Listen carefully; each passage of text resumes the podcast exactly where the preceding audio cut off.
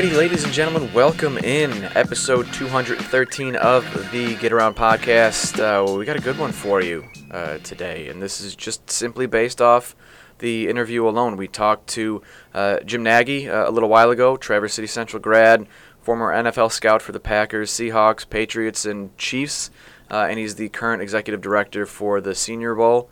Uh, really, really great conversation. We chatted with him for about a half an hour.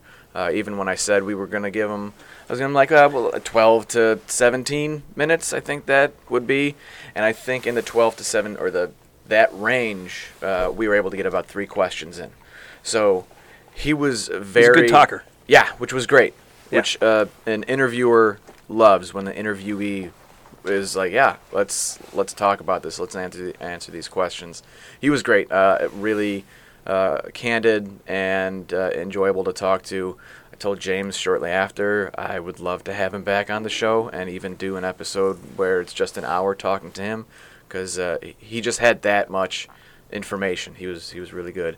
Uh, coming up a little bit later in the show, we are going to kind of address what James wrote in his Sunday column: the difficulties of playing prep sports and covering prep sports uh, during the quote unquote quote spring in northern Michigan. Uh, pretty sure the rain has turned into snow at this point. It's uh, about two o'clock on Monday. Uh, we're stuck in the podcast room with no windows, so we can't see the outside. But it was kind of moving in that direction while I was driving here.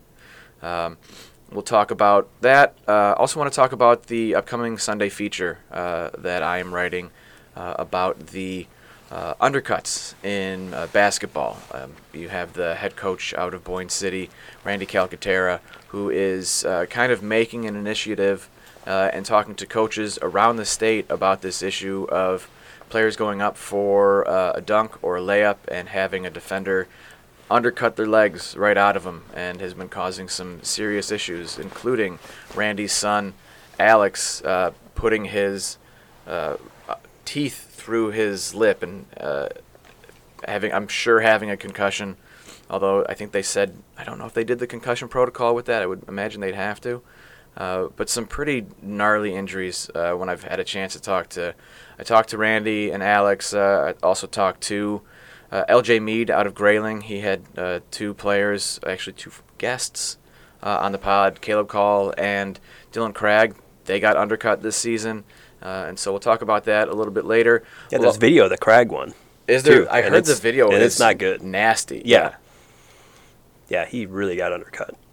And then for our Get Around Hall of Fame, since uh, we don't have any athletes playing right now, uh, we're just going to kind of go over the upcoming all region teams uh, that we have left to go over. Still coming out uh, in the next uh, month or so, we'll have wrestling, hockey, girls basketball, and boys basketball, so we'll get into that. Uh, and then we'll end the show as we always do with, well, just the two of us, the duo Lipa. And excited to talk about that, even though as of right now, I don't really, I don't have a category yet. I'm not really sure what we're going to talk about. Me either. We'll think. We'll figure it out on the way there. We'll put our noggins together. We'll come up with something. So, James, I'm glad that you wrote that column yesterday uh, about spring sports because it perfectly plays into what I wanted to talk about this week. Uh, you said that you had a chance to talk to Tom Passano and uh, kind of get an update on where baseball lies and within that also where softball lies and soccer because there's all this moisture in the ground a lot of frozen underground, and when that melts, it's all coming to the surface, and conditions are going to be pretty brutal. Yeah, the conditions are just not good, and and it's you know it gets warm during the day, and everybody's like, oh, it's you know it's in the 40s, and you know maybe even getting close to 50, and all the snow's melting and everything. But you're like, uh, this the ground is still wet, and it's getting down into the 20s overnight, so it's freezing, so it's not going anywhere, it's not going away. Then that melts in the day, and maybe some of it goes away, but you're not getting rid of as nearly as much as you probably think you are. So I, you know, these groundskeepers at high schools and colleges all over just got to hate this. Yeah, That's they are. Uh, you know, they're saints for for having to deal with that. I I will say this: I am hoping that we get to a point where it's just warm, and then it's warm for the rest of the spring sports season, because as a reporter, there really is nothing worse than being outside when it's freezing cold. I covered a baseball game uh, at my last job where I for, I don't know why the umpires did. It was a, it was a baseball game. It was like March 28th, and they're like, yeah, it, sure, it's blowing 40 miles an hour. It's snowing. It's so cold. And they're like, nah, you know what? We're gonna. And I thought after four innings they were gonna call it, because in Illinois four innings is an official game for for baseball. I was like, cool. All I got to do is get through four innings. Let's go. And then fourth inning comes and goes, and we're still playing. And I, I, I was not happy with that officiating crew. Yeah, I, nobody wants to do that. I mean, it's bad enough in football, but at least when it's when the weather's usually brutal like that in football, you're in playoffs. And you're so the just, games mean and, a little bit something more. and you just expect it because you have you you just went through the warm months, so it had been warm, right? You're expecting it to get cold. Yeah. But here we've been going through the cold and we're expecting it to get warm, and it's not, and so it just it makes you want to move. And speaking of that, how, why has everyone been on spring break in Florida or Arizona or everywhere wa- warm? Like our Except guests, us. our guests from the last the last two podcasts, and even before that, every source that I have called, I'm not, I am not exaggerating. I'm telling you 100%. Every single source that I have called for a story in the last two weeks has been on spring break and has been somewhere warm. Every single source. I even made a joke to one of them who I thought would still be in the area. I went, "Ah, yeah, you on spring break down in Florida like everybody else?" And he's like, "Yep." I'm like, I look out my I look out into my backyard and there's snow. Yeah, yeah. For that Olivia Bellows story, um, the Lake City player who played for the Division Three national champion Hope women's basketball team, I I tried to text her high school coach, see if I could get a hold of him, but I already talked to the college coach, and so I texted Bill Tisron. I'm like, hey, can I get a couple comments from you about, you know, about about uh, um, Olivia, and uh, and he's like, well, we're down at Disney right now, uh, waiting for the fireworks. Can I get back to you tomorrow? Well, I, I, I got to say a, a big shout out to uh, Jason Bradford and Grace Bradford. Uh, they were at Universal Studios when I did the interviews for uh, her being named to the first team uh, on, on all all state last week. Uh, Jason was really like I heard roller coasters and screaming in, in the background while I was doing that interview. Uh, so sure, I- the screaming wasn't Dora. You know what? They probably put her on the railroad track or the roller coaster tracks. I wouldn't wouldn't put it past them. But We're going to come back to this story a lot. Oh yeah, for the next yeah. year. Because I think it's people. awesome. Yeah, so just uh, everywhere, everyone seems to be warm except for us. And I know this is what we sign up for. I get it. I know you live in northern Michigan. This is what's gonna happen. But I, I've been here for I don't know almost six years, and I'm, I'm I still don't get it. I, it still gets to me, and it still bothers me. Mhm. No. And we've got like I don't know, a, at least a dozen games scheduled for tomorrow. Baseball, softball, soccer, even a tennis match. And, Yeah, I'm gonna say no. and I'm gonna I'm gonna say pretty much none of that's gonna get played If unless that tennis match is inside. Yeah, if it's local, uh, definitely not being played. I don't think Bay City John Glenn's tennis is inside, so I'm gonna say that doesn't get played. Do you have any re- recollection of a plan or, or covering uh, a game like I had to do in a blizzard? Were there any, like within spring sports, has there ever been one where you're, where you were wondering why is this happening? I've, I've, I remember covering a soccer game one time, like because unless it's unless there's lightning out, they're playing, unless, they think that the field conditions are absolutely unplayable, like it's just a, a a swamp and the players are slipping and falling everywhere or something, um, which you sometimes run into when you have a, still a layer of ice frozen underneath. Um, that can be really dangerous for soccer. Um, but I remember covering a game, uh, a girls' soccer game that was just freezing and I'm trying to remember who it was. I think it might have been Elk Rapids. You know, and all the players had the long sleeves on and and gloves.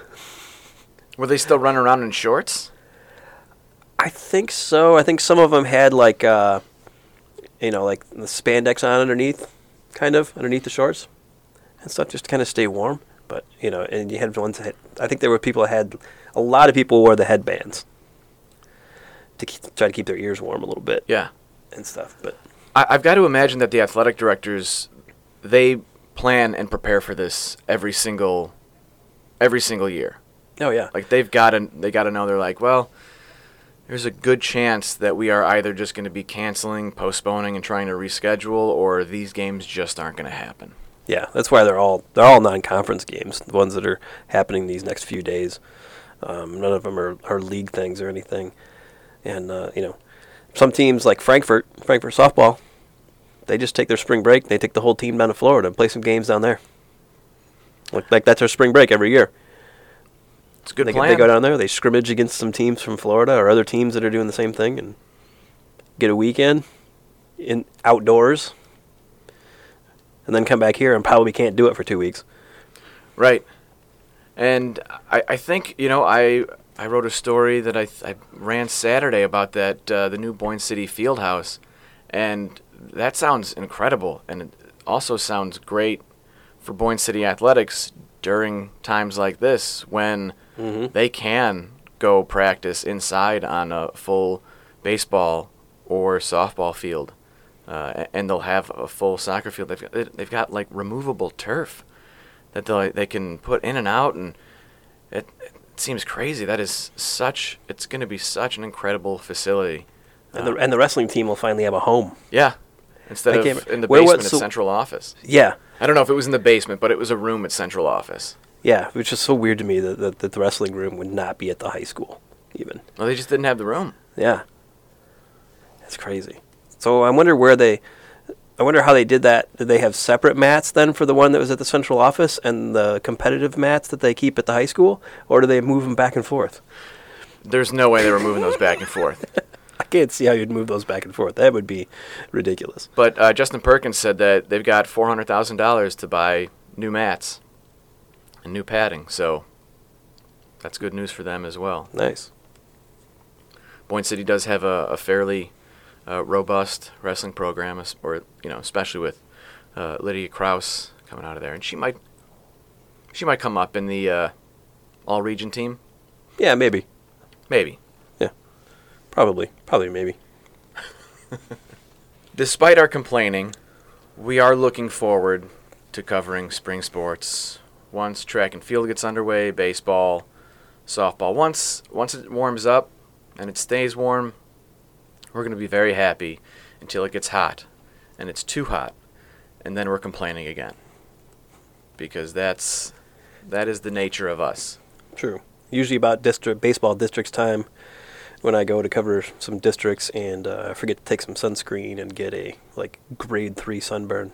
I had one time in Boyne City, a couple years ago, St. Francis was in districts up in Boyne City, and I was there all day, all day shooting this, covering this baseball district, and I got so sunburned, so bad. Like at the first thing I had to do afterwards, I'm like, I'm not even writing my stories. I'm not doing my photos. I need to go to a store and buy some aloe. yeah. Oh, it was so red. All right, so I wanted to move on uh, just quickly here. Uh, James, I don't know if you have seen it happen uh, or, or been. I, I've had it described to me several times. These these undercuts that we're seeing uh, in, in basketball games. The coaches that I've talked to, players that I've talked to, they seem to. They're saying that it's just it's happening more and more in, in northern Michigan and becoming more and more dangerous. And what Randy Calcaterra from Boyne City is looking for is stiffer punishments. You know, instead of just uh, a flagrant one um, or a technical foul or anything like that. They, they want if it's if it definitely seems malicious, if it's a hit below the waist on the play, and if the player isn't going for a play, they want him tossed like out of the game. And I feel like that seems to be only fair, especially because if one of those players gets hurt enough, like Alex did, where he had to come out of the game and they had to spend minutes cleaning up his blood off of the basketball court, I really feel like, yeah, that kid that did it to him shouldn't play the rest of the game since the one that he did it to can't.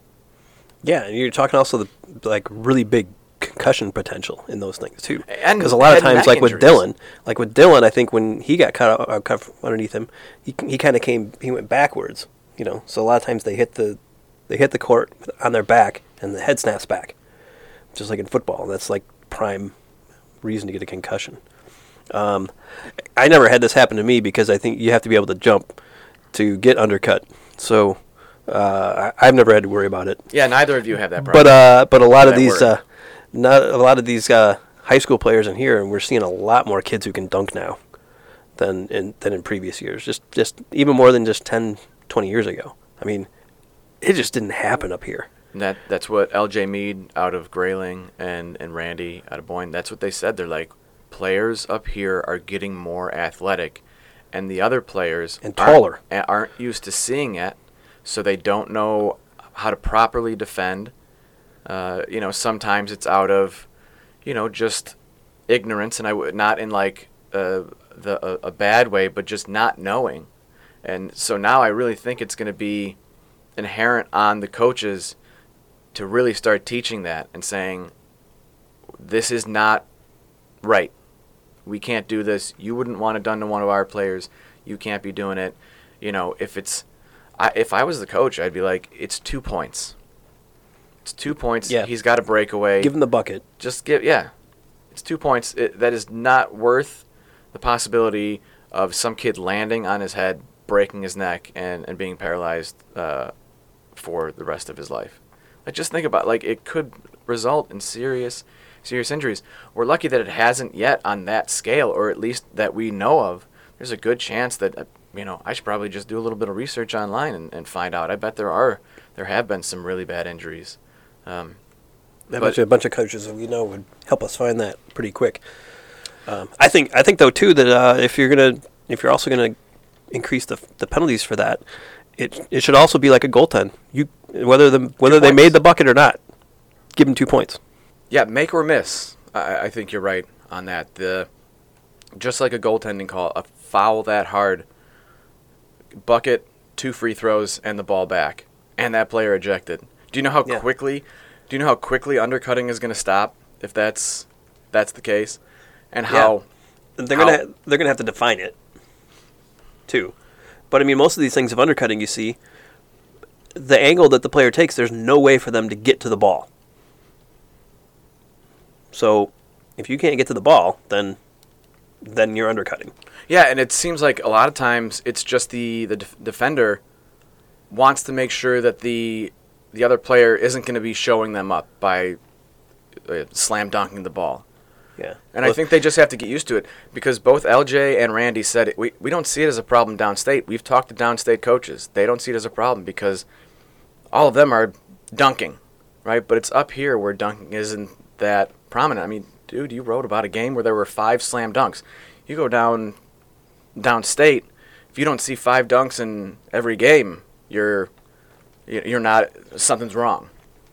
So, it will be interesting to see what the MHSAA uh, says about this. Uh, Randy is putting together film. He's getting uh, of examples of this from several coaches. Uh, he already said within just the first couple of weeks he had he's had a lot of coaches send him film. mhm. He's then going to present that to the MHSAA and try to get a rules change uh, and see what happens because you just you don't want these kids getting hurt. I, I, I, I don't see how there's I, we're not supposed to be biased, right? I know we're supposed to be straight down the middle, and I think that's fine. But I think we have a little um, editorial liberties when we're doing this podcast. I just don't see the other side of, of this, where they're like, "Yeah, we were, we're against trying to make the game safer." Yeah, and I and I just don't see if you're a defender and you don't want to get posterized, just take a step back. Yeah, get out of the picture. Just get out of the, just get out, just get out of the picture because you aren't going to block that shot anyway. If a guy's got a step on you and is tall enough and athletic enough that he can dunk, he's going to dunk. Just let him dunk. All right. Well, look for that uh, coming up on Sunday. Uh, I'm, you know, really excited about that. Um, reaching out to the MHSAA, hoping to get some kind of clarification or update on, on where they stand on it and, and what they're waiting for. But uh, it should be a good one. So look for that coming out Sunday. uh, in our sports section. But for right now, I want to get into our interview uh, with uh, Jim Nagy. Uh, great one, about a half hour long. You're really going to enjoy it again. Uh, Jim is the current executive director for the Senior Bowl and former NFL scout. So let's listen to that right now.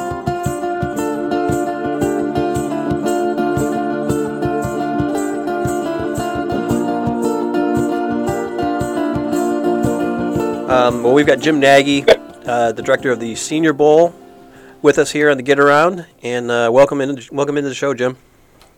Yeah, fellas, thanks for having me on. Yeah, no problem. Thanks for taking some time out from your. Uh, I imagine it's got to be a busy schedule for you. Uh, I mean, leading up to the game has got to be crazy, but even in be, before the draft, it's got to be busy for you, right? Yeah, it's uh, December, January is nuts. This is this is a lot better than, than that, but uh, no, it's still busy around draft. Okay. Um, well, a lot of what we're going to talk about is uh, kind of Detroit Lions focused, I guess, because that's probably what most of our listeners are are interested in. Maybe what the Lions are looking at, what what you would do if maybe if you were in their shoes or whatever. So I guess the the big thing is the number two pick. If you were the Lions, would you rather have Aiden Hutchinson or Kayvon Thibodeaux? Or Travon Walker from Georgia? Why don't you throw him in there? Uh-huh. um, he would. Uh, I mean, I, I, would I would take Aiden of those guys. Um, you know, you never pick a player because it'd be popular with the fan base. You never want to do that and reach for that reason. But uh, this just kind of lines up perfectly for the Detroit Lions. I mean, again, you never draft guys to sell tickets because if you don't win, you're not going to sell tickets anyway. So you got to get you got to find guys who can help you win games, and Aiden can do that. Uh, being a hometown boy is uh, you know a cool story, but most importantly, he's going to help them. He would help them on the football field. Uh, they need pass rush uh, desperately. You know, they've got a couple good guy, a couple good young young guys inside with uh, McNeill and, and uh, Levi Onwuzurike, um, who was in the Senior Bowl last year. But uh, yeah, they need edge help. So I would I would go Aiden if that were uh, if if those were the choices. You did a much better job on pronouncing Levi's last name than I did. Than I ever would. Uh, I'm not even going to take a chance at yeah, it. Yeah, I bet you're happy that you didn't have to take a chance. yeah, it came, came with a lot of practice. I butchered it plenty last year on game time. The Lions have a lot of names like that that they've drafted over the last year, last couple years. Melifonwu and Oruwariye. Yep, all those guys were Senior Bowlers too. So I've had uh, I've had my hands full over the last couple years trying to pronounce those guys. Yeah. what What's the biggest difference between the the Lions coaching staff did the did the Senior Bowl this year, and then they also did it in 2020 uh, with Matt Patricia? What's the big difference that you noticed between the Patricia coaching staff and the Dan Campbell coaching staff? Uh, man, that's a good question. You're different personalities up at the top. You know, Matty P and I worked together in New England. Um, known him a long time. Uh, he and Dan are just different different guys, though. And the different the, the different dynamic this year was we had the uh, you know they promoted from within. It was kind of something league office wanted to do for for career development for the coaching staff. So uh, you know Dan Campbell appointed. Um, Deuce Staley is the head coach, the acting head coach during the week. So Dan was able to actually kind of take a step back and was in more of a supervisory, advisory role um, during the week. He was really just evaluating his guys in elevated roles. You know, they uh, they bumped a couple guys up into the coordinator positions that that aren't coordinators. So, um, but no, they were great. They were great to work with. Their support staff was really similar to uh, the group that came down a couple years ago. So like Tim O'Neill, their equipment guy, is a good buddy of mine. We we worked in uh, Green Bay together back in my first year in the NFL in 1996. So I've known I've, I've known Tim O'Neill for about 25 years now. But no, they they did a great job. They brought great energy. Um, I'd say probably the biggest difference in this staff was there's a, a ton of former players on Dan Campbell's staff, and a number of those guys actually played in the Senior Bowl. So uh, you know, from a messaging standpoint to our players during the week, kind of competitiveness and and um, everything like that during the week. That staff did a great job. Kelvin Sheppard, their linebackers coach, Antwaan Randle El. Um, you know, I heard those guys speak to the team after practice on a couple different days, and uh, just brought a lot of juice to the week. Uh, it was a really spirited week of practice, really highly competitive. Um, so yeah, I, I, was thrilled, man. And Dan Campbell's. I've never met Dan before. You know, the NFL is a really small league, so when you work in it for, for a couple of decades like I have, you get to you get to know everyone. Was a guy that uh, I never crossed paths with, never worked with on a staff, and never heard a bad thing about him. You know, everyone and what what everyone said about him came true when he was down here for the week. Just a really easy guy to get along with. Um, you know, just uh, did a great job. He's he's put together he's put together a good staff. I'm excited to see what they can do here uh, coming up in year two. Now, I know that we talked about this. You had mentioned it uh, right when we started the podcast. I'm curious to know if we'll get away from kind of the draft just for a question here. Uh, it, you are busy, and you admitted to being busy. How do you balance that with a personal life and a family, and being able to kind of have both uh, equal, or maybe one even even more? I, I, because it is such an intense job that you have to put all of this together while making sure that you're you're visible. Yeah, no, it's it's a juggling for sure. Um, you know, it's the same thing as working in the NFL. There's not a great quality of life for, for guys in, on the football side of the operation, uh, whether that's coaching or scouting. It's just, um, it's a real grind, and that's why you, you're seeing guys probably get out of it a little a little earlier um, than in the past. This this thing's gotten really intense. When I first got into scouting, there was guys on the road that were you know 70, 75 years old still scouting. I mean if I jump back in the league right now, I'd be at 47 years old, one of the older older scouts in the league. It's gotten really young um, because it's so so uh, so taxing. But uh, no, it's just a it's just a balancing act. And again, I this job, uh, the reason I took the Senior Bowl job, you know, almost almost uh, four years ago now, was a family move. It was a family decision. My family was down here in Mobile, Alabama. Um, and it did it did allow me for more time with my family. Now this job has grown immensely over the last four years. I mean, we've we've added a bunch of things during the week. We've really tried to increase our profile nationally to be more of a you know a, a national media um, you know thing as well. Um, so yeah, it's it stays busy, man. But no no complaints. My kids are staying busy. My wife's busy. Um, so we just we make it work. It's uh, it's a lot of fun. Mm-hmm. Well, talk about that transition. How is it that you went from Traverse City to scouting in the NFL? I mean, you, you worked for the, the Packers, the Chiefs, the Seahawks, and the Patriots. You happened to get into to four pretty good franchises. Yeah, no, it's uh, guys. It's I always people always ask how I got into the NFL, and and again, I it's just something I wanted to do since I was a little kid. Uh, you know, my dad, when I was real little, you know, he was coaching football in Frankfort, um, so grew up around the game, and then when we moved to Traverse City, um, you know, I just by chance befriended Josh Sellers, who at the time his dad was the, the head coach and you know kind of legendary coach at St. Francis there, and we were, I mean, I stayed the night at the Sellers house, or he stayed the night at our house every night for about see every weekend night it seems like for about seven years, um, and uh, so just grew up around the game and loved it, and. Uh, you know, I, I, knew I wanted to work in the NFL. I, I, you know, watching the draft as a young kid, I it, something about the team building aspect of it really appealed to me. So I, I really had a one track mind from the time I was probably like I don't know seven, eight years old maybe. And then uh, you know the hard part was growing up in the, the you know the 80s, the late 80s and early 90s. You couldn't just Google couldn't Google anything, you know, with no internet. Like I knew where I wanted to go in life. I didn't. I had no idea how to get there. So, you know, my only options out of high school were to go play small school football uh, there in the state or uh, go to Michigan. And at the time, they had a sports management program. So I just figured, again, kind of blindly, like, man, that's how people must get in the NFL. Uh, go get a sports management degree or something like that from, from a school like, like a football factory like Michigan. So um, that's kind of where I, I, blindly led myself down in Ann Arbor and, and uh, you know, worked worked with the football team my last couple years there, and then you know, sent a bunch of resumes and cover letters out to all the NFL teams, and and uh, the only the only call I got was from the Packers. So um, very fortunate to get that that internship in Green Bay back in '96, and just like anything in life, you, you know, you get your foot in the door, you got to kick it in and work hard and, and get lucky along the way, and, and you know, thank God I, I was. Yeah, you you definitely got lucky because that was a Super Bowl season for the Packers, correct?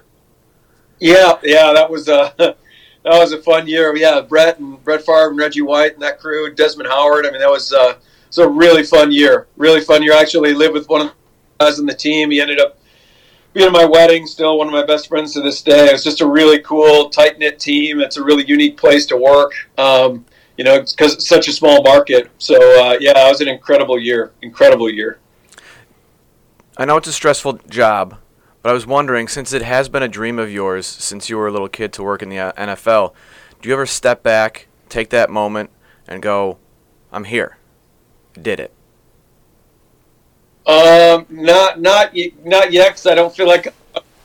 Um, you know, my my my goal is to become a general manager at some point. Again, I'm really happy at the job I'm at now. This Senior Bowl job has been a blast. Um, been able to kind of you know build an operation down here and, and, and put my own fingerprints on it um, has been a ton of fun. So I'm not even looking at that, but um, you know that's always been the goal. But no, it's just you know get it, it's it's been very rewarding. I'll say that. Uh, but again, I just I'm not the type of person that ever feels like I've gotten where I need to get to yet. But uh, it's it's been a ton of fun. I've worked with great people.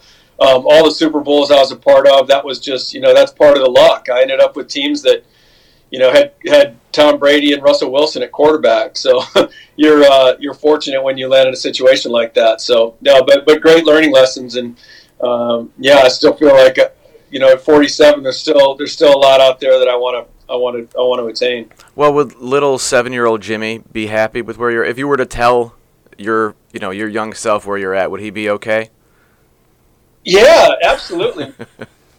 absolutely. Like there are, I mean, there are some times where I sit back and appreciate it. No, I mean, I, I didn't want to come across like I'm not sad. No, there's there's times where I'm like, man, I can't believe I'm doing this. Um, no, it's been it's been like when I was a little kid, just collecting football cards and stuff. Like I, I saw my name on the back of a football card a couple years ago, like being quoted about a Senior Bowl player. I'm like, that's so crazy that like, um, you know, growing up up there, there used to be a farm out on the peninsula, Underwood's Farms, and uh, we used to go out there in the fall and get donuts and cider and all that stuff.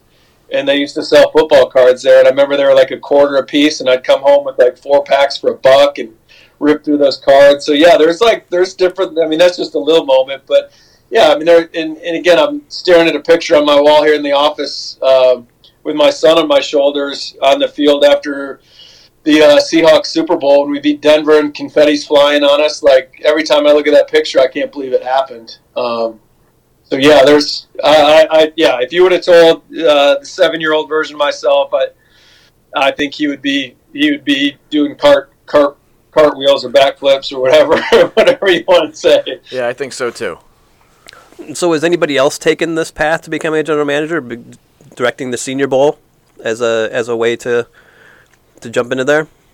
Um, really, in reverse. The guy that I, that my predecessor Phil Savage, actually had this job. He he'd been the GM in Cleveland, and mm-hmm. uh, and then when he was let go in Cleveland, he took this job.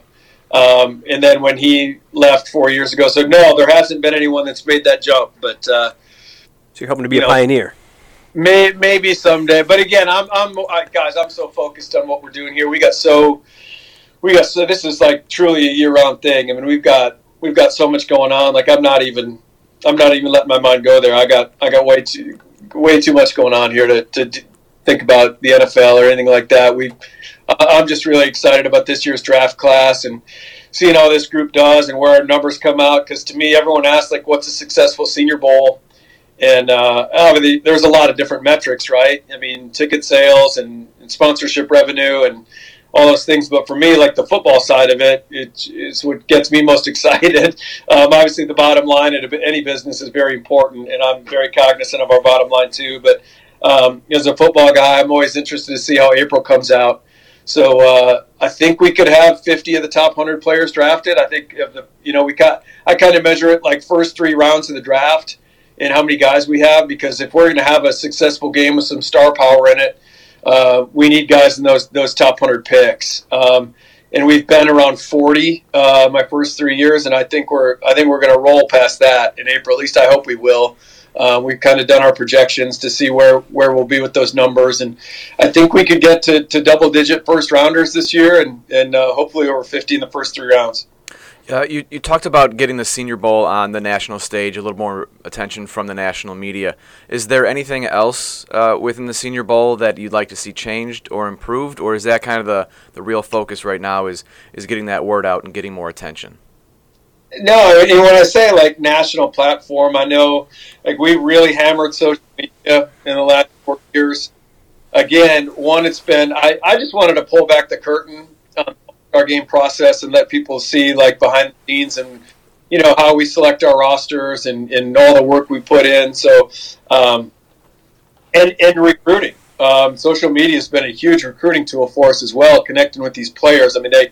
I've got a 16 year old son, and, and you know he's on his phone all the time, as are these players. So, um, and I know in 2018 we had 18 million impressions between um, the Senior Bowl social Twitter account and my Twitter account that I just kind of started that year. I'd never never been on social media before I took this job. In uh, this past year, 2021, we were at 362 million. So we have uh, we have we, that is that has really helped. I know there was a lot of snarky comments like four years ago.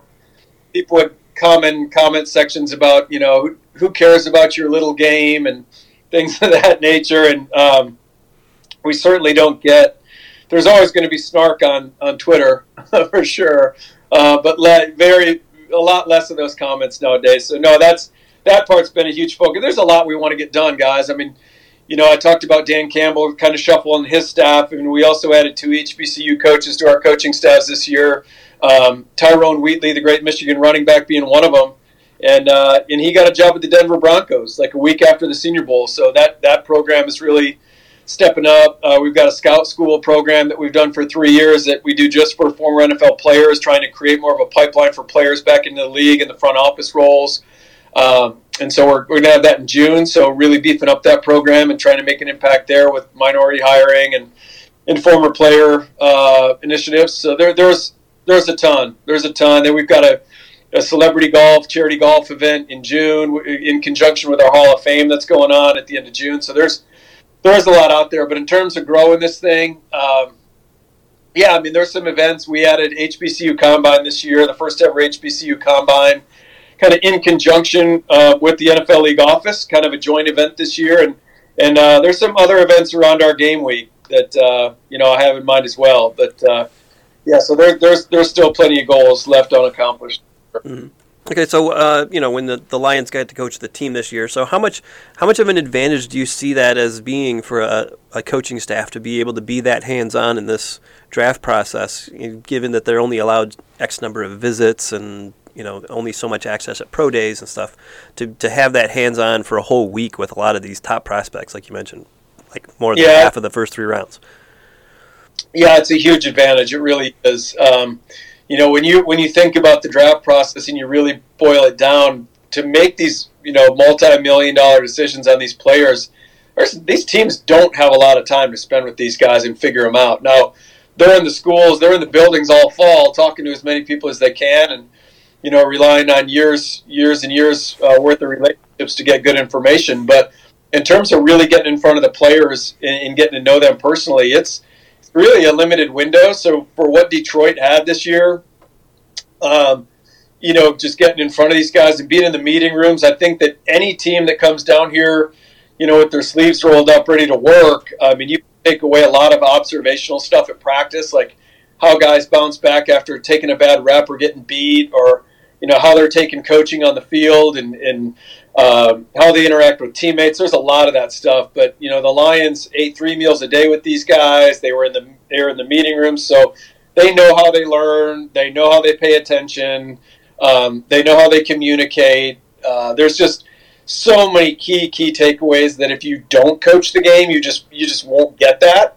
So I think all 32 can you know obviously gain a lot by coming down here and, and and uh, you know the interview process and everything. But the teams that coach it, um, they have a huge leg up, and, and again they earn that, right? I mean, the, the league was really smart. The Senior Bowl used to be coached by the two teams that lost in the ch- championship game, and to me that makes no sense. You know, to reward a team that made it was in the final four um, didn't make a lot of sense now and, and, i don't know when this changed that it was probably at least 15 20 years ago but to have the, the teams with like it start at the top of the draft the way the way they do it now, I mean, it just builds into the parity of the league. Um, my first year here, we had the Niners in the game. I think they picked fourth that year. Uh, we had the Raiders and the Niners, and they were in the Super Bowl the very next year. They went from Mobile to Miami in the Super Bowl.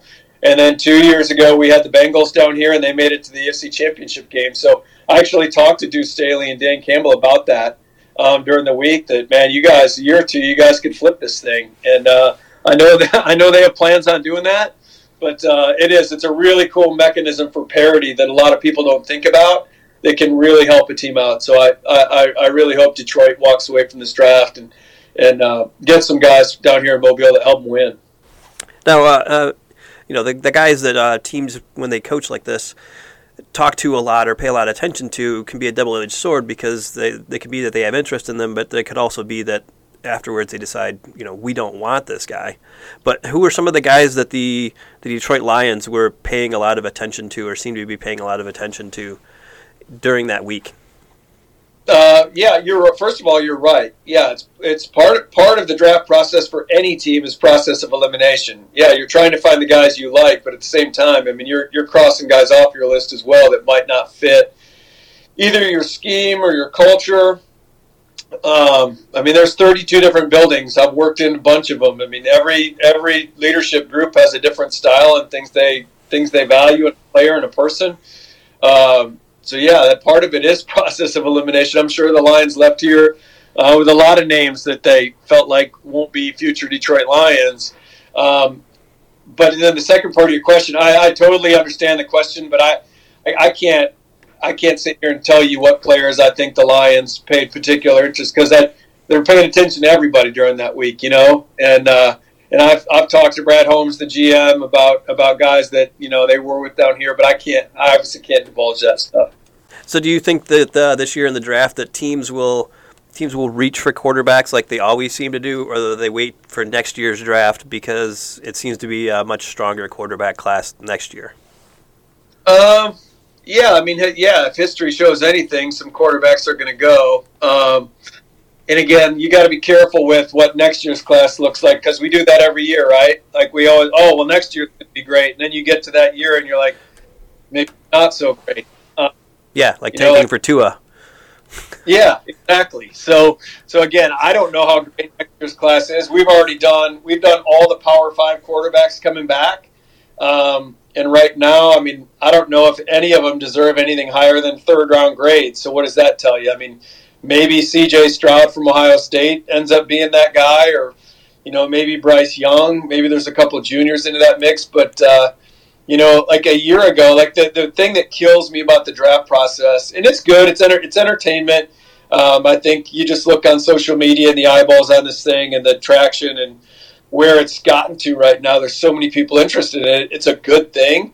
Uh, but like these way too early mock drafts and these prognostications about what next year's class is going to be, it's crazy. Like a year ago, a really popular site had Emory Jones from Florida is the tenth pick in the draft, and now he's in the portal. So uh, we we don't really know what next year's group is going to look like. This year's group, just based off, um, you know, everything I'm hearing from from friends around the league it sounds like Kenny Pickett, Malik Willis, and Desmond Ridder um, will all go in the first round. I think there's some teams that think Sam Howell from North Carolina has a pretty good chance of being in the first round as well. And then uh, teams are kind of all over the place on Matt Corral. Um, and Matt was the only of the of the top seven quarterbacks. Matt was the only guy not here in Mobile because he was a, a, junior and he hadn't graduated yet. Um, and I, have got to know Matty at some at some camps over the last couple summers, and uh, really like the guy, and I think he's really talented. Um, so I, I, think we could have you know four, but I think it might end up being three or four. And again, I don't know if that's a reach. I don't know if that's a push. I mean, Malik Willis is super talented. Kenny and Desmond Ridder um, are guys that I think are going to be winning quarterbacks at that level. You know, like I think Kenny Pickett's a better version of Kirk Cousins, and Kirk Cousins has had a really good NFL career so far. Like he hasn't won a Super Bowl, but he's he's made a ton of money and he's he's won a lot of games and put up a lot of big numbers. So, uh, yeah, uh, we'll, we'll we'll see. I don't know if, if you're Detroit. I don't know if you want to defer to next year because I don't think any of us know what next year holds yet. Yeah. Um, so, what was it like two years ago when you got to uh, to personally invite a kid from uh, kind of your old backyard in uh, Adam Trautman to the Senior Bowl? Uh, that was really cool, and I didn't. I had no idea Adam was from up in northern Michigan until until we really invited him. Um, it was crazy. Like I did not know that through the fall at all. I can't remember at what point I learned that. but it was I think it was before I went up. So he was the first year that we did like in person invites. We did that with some small school players. Uh, that year I went up to Lenoir-Rhyne University in North Carolina for a safety named Kyle Dugger, um, Division two player who ended up being the 36th pick in the draft to the Pats that year. Um, and then I went up to Dayton for Adam, and uh, and yeah, no, it's really cool. His parents actually, I've stayed in contact with Adam and his parents. They uh, they drove through Mobile. Oh, I think it was in December. Um, they called me up and we went to lunch together. Um, so we already talked about like being up in Traverse City this summer and, and maybe getting together. Um, just a great family. Adam's a great, great, great young man. I think he's if he can stay healthy, I think he's going to be a really good player for the Saints. You know, he's just kind of been nicked here and there his first couple years in the league, but uh, I think they plan on Adam being their starter this year. Um, and I'm going to try to get him over here to Mobile for our golf event. I haven't yet invited him, but uh, he's uh, he's going to be on the hopefully on the celebrity list for our for our uh, charity golf event here too. But uh, no, that's pretty cool. You know, we don't we don't have a ton of NFL players come out of Northern Michigan, so it was uh, it was pretty neat to uh, bring him down here a couple years ago. That was that was a lot of fun. Yeah, speaking of that, have, has, there, has Ryan Hayes at the Senior Bowl this year, and have you heard much about whether he could be selected this year? Um, Ryan is going back to Michigan for his last year, and so oh, he will. Okay. Uh, yeah, he'll be in taking the extra COVID class. year. Yeah, so he, he'll be in next year's class, and we're we're excited about about him. You know, a good a good buddy of mine from growing up is Jason Carmine, the the AD there at West High School. Uh, we actually lived like we were like next door neighbors growing up. So when I get when I get back up there in the summertime, like Jason and I'll go out and golf and and uh, he's been telling me about Ryan Hayes since he was in high school. So that's going to be kind of cool next year to scout him and um, you know potentially get him down here in the Senior Bowl. That would that would be another fun one. Well, Jim, if you uh, need anyone to sub in for that celebrity golf tournament, James or I are certainly willing to do that. So just just keep us in mind is all I'm saying. All right, guys. I good, I, I good place. Probably not required. I hope. Well, not if I not if I play in it, guys. No, if I play in it, it's definitely not good golf. So. um, what positions coming into this year in the draft, um, from what you've seen, do you see are stronger or or weaker than others as far as star power and and just kind of the depth of that position in the draft overall? Um, yeah, it's a re- it's a good offensive tackle class. Um, it's a really good pass rush group. I think like if you didn't take one of the pass rushers, if the Lions don't take one at two, um, they could certainly circle back and get a really good one. You know, in the second, even the third round, there's probably going to be some guys that can come in and help situationally. Uh, maybe not as every down players, but guys that could get in the uh, you know kind of a sub downs sub downs grouping and, and get out there and, and, do some good things. Those two groups, the tight end class is, is really deep. Um, it's the deepest group since it just over the last four years of me working at the Senior Bowl certainly the deepest group um, we've had. Usually, we struggle to get to six guys that we, we like. Is like we our goal is to get all our players drafted. So um, there's years where I don't really feel great about numbers five and six. And this year we invited nine, so we went short on wideout because it's not a great wideout group. Um, and we went heavy at tight end, so that that's a really good group. Um, you know, I think there's depth at running back. I think the interior D line class is, is certainly way better than a year ago. Um, you know, and it's a good linebacker class. It's a really athletic linebacker class. So um, I was a big fan of Derrick Barnes, who the Lions took last year in the fourth round out of Purdue. Uh, I was giving that Lions staff a little crap that they need to get get Derrick on the field more. Um, and I think that's the plan for Derrick this year. I think he's going to be a good player for him. But you know, like if they want to if they want to upgrade speed and athleticism at linebacker, this is certainly a good year to do it. Yeah, and that seems to be their, their biggest needs. I mean, is uh, is edge rushers, maybe some depth at defensive tackle, even though they got some good guys last year, and, and linebacker help especially. Yeah, no, they, they they'll be able to find some immediate help there, um, and a lot of the guys that were down here at the Senior Bowl, I mean, at both those groups, the edge rush group. I mean, you look at guys from the game. Jermaine Johnson is probably from Florida State. Probably wouldn't take him at two, but he's probably going to go in the first round somewhere. But when you circle back, like, don't they have a pick at the end of the first round as well? Yeah, 32. 30 from the Matthew yeah, Stafford so, trade. Yeah, so like Boye Mafe from Minnesota, who had a couple sacks in our game. uh, Arnold Ebiketie from Penn State. Um, there's there's there's some there's going to be some. They could actually double down at pass rush there if they wanted to. And then that linebacker crew, like Chad Muma from Wyoming, is a really good player. Um, Channing Tindall from Georgia, a guy that was part of that really good Georgia, that historically good Georgia defense. Um, and then a guy that's having his pro day today, Troy Andersen um, at Montana State. You know, ran high four threes, That he's almost six foot four, 240 pounds. He ran like four three eight, four three nine.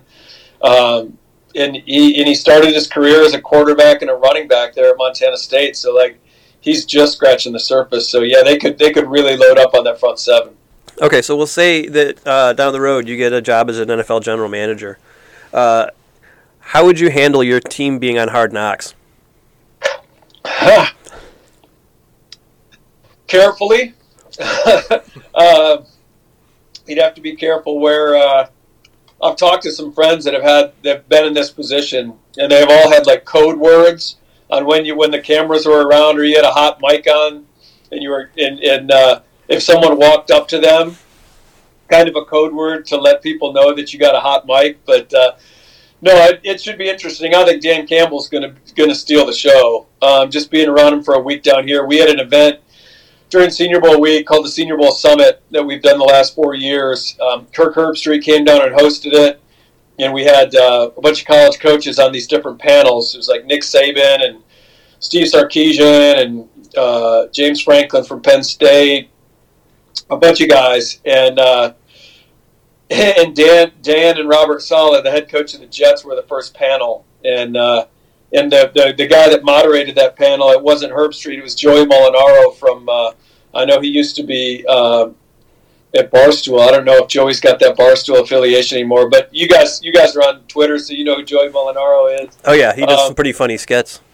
Yeah, he's such a great impressionist, and uh, so he was the one interviewing the two NFL head coaches, and his back and forth banter with Dan Campbell, like people people come up to me almost on a daily basis, telling me how much they love that part of the that part of the program because like you could have just put Joey and Dan up there, and they could have carried about a two-hour show. I mean, just the two of them going back and forth. So I think uh, I think Dan Campbell's gonna gonna become kind of a national celebrity after this Hard Knocks thing. Well, Jim, thank you very much. We've taken up uh, more time, certainly, than I said uh, we were going to. We uh, appreciate you joining us uh, on, on this Monday uh, for the Get Around, and uh, just appreciate your insight and candor with us. Yeah, guys, thanks for having me on. I appreciate it, and uh, hope it starts getting warm up there in TC for you guys. I know it's. I know you've had some, some cold spells, so I hope spring comes pretty soon. Yeah, I don't think it's going to happen. I'm just. I've given up on on that happening at all. So. I was optimistic uh, about a week. All right. Thanks again, Jim. All right, guys. Take care.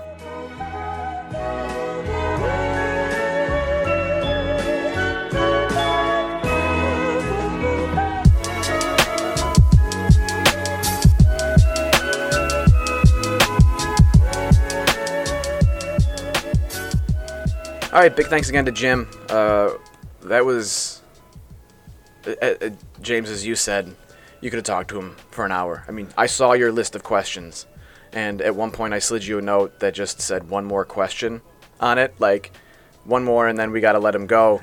And, which I didn't see. And you didn't see, which I, you know, it seems to make sense because I think after I slid you that note, uh, you probably asked, I think, four more questions.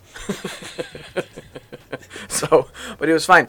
And, you know, it, it was great. It was really awesome to have him on. It, it's different from what we normally do on this podcast.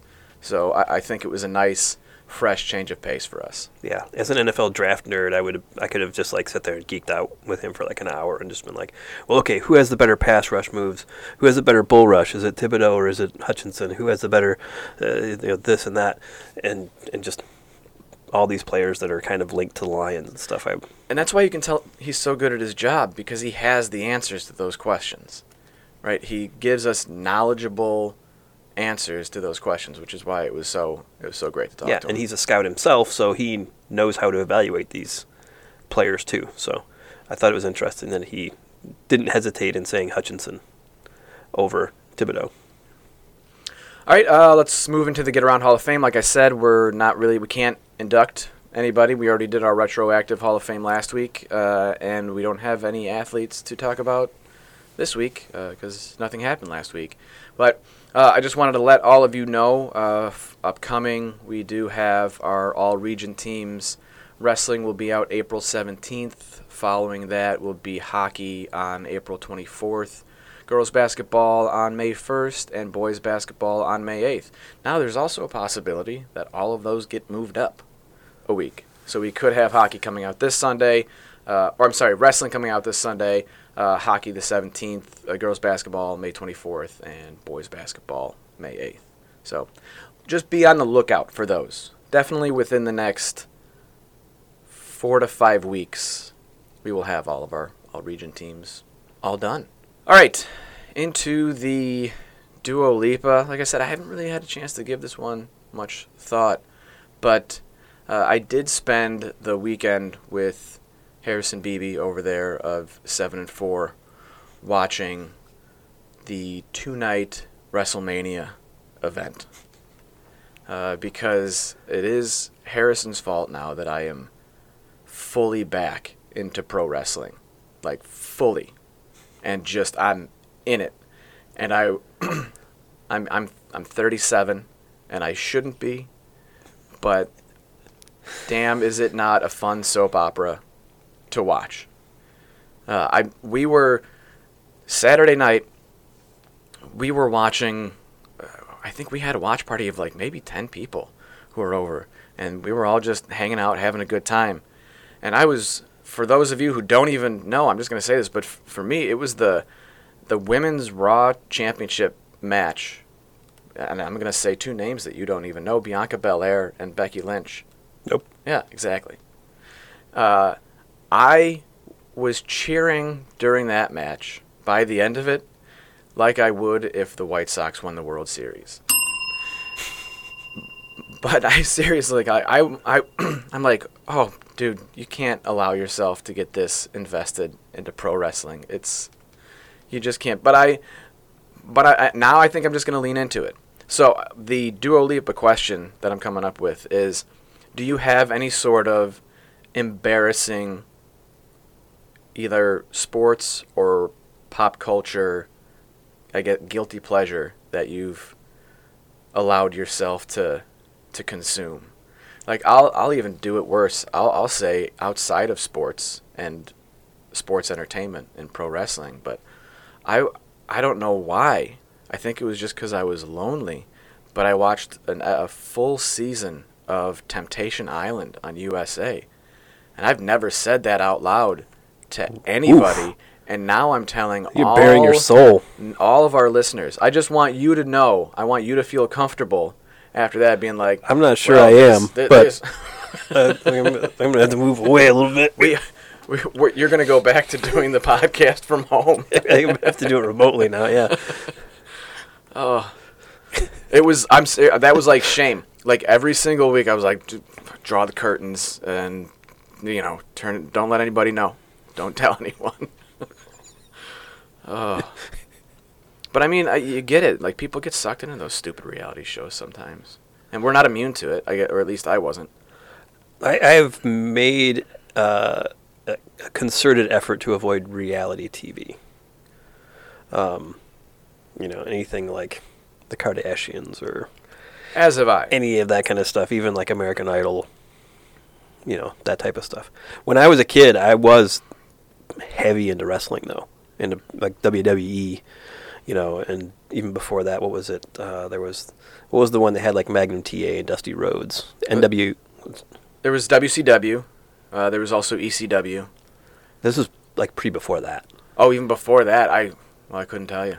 Yeah. I, I, mean, I, all I know was from my time back in like the, the Rock and Roll Express and, and, early '90s is that when it was the WWF, you know, before it became the WWE. Mm-hmm. That was legal battle with the World Wildlife Fund. Yeah, but like pre pre that, there was actually a second one that was like legit big and had like their own TV, you know, thing. And it was like on Saturday mornings back then. Like it was the alternative to cartoons. Was watching pro wrestling. Yeah. And it was like what was done like the previous week or something. It wasn't live and all that, but I used to I used to actually get uh, the magazine, like the professional wrestling magazine when I was a kid. I used to ride my bike And I would go to through Kmart. the, and I would go through the rankings, blah blah blah. But I was also uh, I don't know I wasn't you know this, I'm a pretty nerdy kid. I used to listen to like the top forty thing every week. Casey Kasem. Yeah, every week. And like when I think it was when Money for Nothing like got Oh, taken out of being number one, I was like upset. Probably one of the greatest introductions to any song ever. Those that first like what 90 seconds of Money for Nothing by Dire Straits. It is whenever that comes on, I right at that part, you know, that bwah, bwah, bwah, oh, as soon as that hits my my knob on my car, it only goes up to 40. It goes all the way up to 40. That and and Freebird as well. Oh, and um, Do You Feel Like I Do from uh, Frampton Comes Alive. That one I also yep. jack up. Yeah, just Yeah. I'm trying to I'm trying to win back my man card here after admitting to watching uh, Temptation Island. I'm like, guys, I like rock and roll. So There you go. I just remember being so mad at that. I'm like, how is it not number one? It should stay number one for forever, right? I mean, this is like nine year old me or ten year old me or something, everything like that. I'm like, this will be number one forever. No one could, nothing could ever beat this. And when it when it finally went up, went from being number one, it was number one for like a month or something, which was a long time. no, I think I, I would imagine it's it's a banger. I love that song. And I was just so incredulous and mad. I was probably too young to even know what the word incredulous meant. But you know, but you know now. I know now. All right. Well, you skirted answering anything really embarrassing like I did, and I'm gonna let you. No, I used to get hook. I used to get hardcore into wrestling. Like Oh. I said, I got the I used to get the magazine every month, and I would go through the rankings. You know, they would have like their top ten in like each weight division. You know, and who held the intercontinental title, and you know, and all this stuff like that. And then I would like kind of like create my own wrestler. You know, and then have like these imaginary matches against these people, and then work their way up the rankings. And I would do my own rankings. Well, if you're afraid of getting So- back into wrestling, I suggest not going to any of Harrison's pay-per-view parties. if you want to take a chance, get back into it. Uh, it took a while for me, but I could just go and play beer pong. that is true. We did have several matches. We were playing beer pong with water in the cups, by the way. Oh, yeah. Is, you know, That's that's Harrison's standard way of playing beer pong. Yeah, just I mean we're all too old to be drinking, doing a, a drinking beer pong. So, all right. Hey, listeners, why don't you tell us some embarrassing stuff? And no, we don't. We don't. Nobody ever sends anything in anyway. Hey, we stopped giving away free Jimmy John sandwiches a long time ago because it was going to like the same two people every single week. So, all right, uh, that is going to wrap up episode 213 of the Get Around podcast. A good one for sure. Uh, quite a show. I, I uh, enjoyed the discussion.